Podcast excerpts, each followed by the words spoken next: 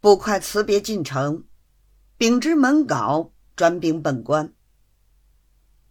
庄大老爷一听是卢总爷做贼，甚为诧异，便说：“真赃实犯，难为他查着。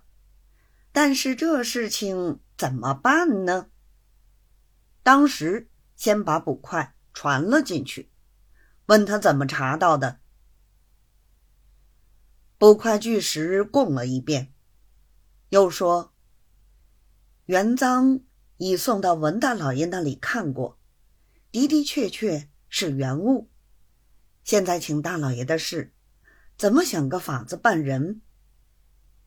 庄大老爷听了无话，满腹踌躇，便问：“你同文大老爷说出偷的人头没有？”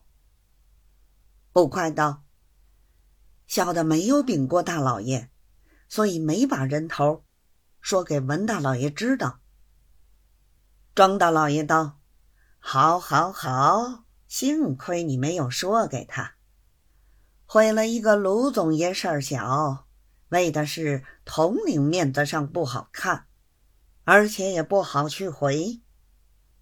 倘或被他说两声。”我带来的人都是贼，请问你还是办得好，还是不办得好？依我意思，先把文大老爷请了过来，拿话告诉了他，大家商量一个办法。你先下去，回来我同文大老爷说过，自然有赏的。至于那个姓鲁的。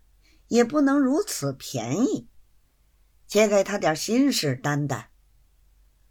就是东西拿了出来，难道一百五十块钱就给他白用吗？捕快诺诺称是，又谢过大老爷的恩典，方才退了下去。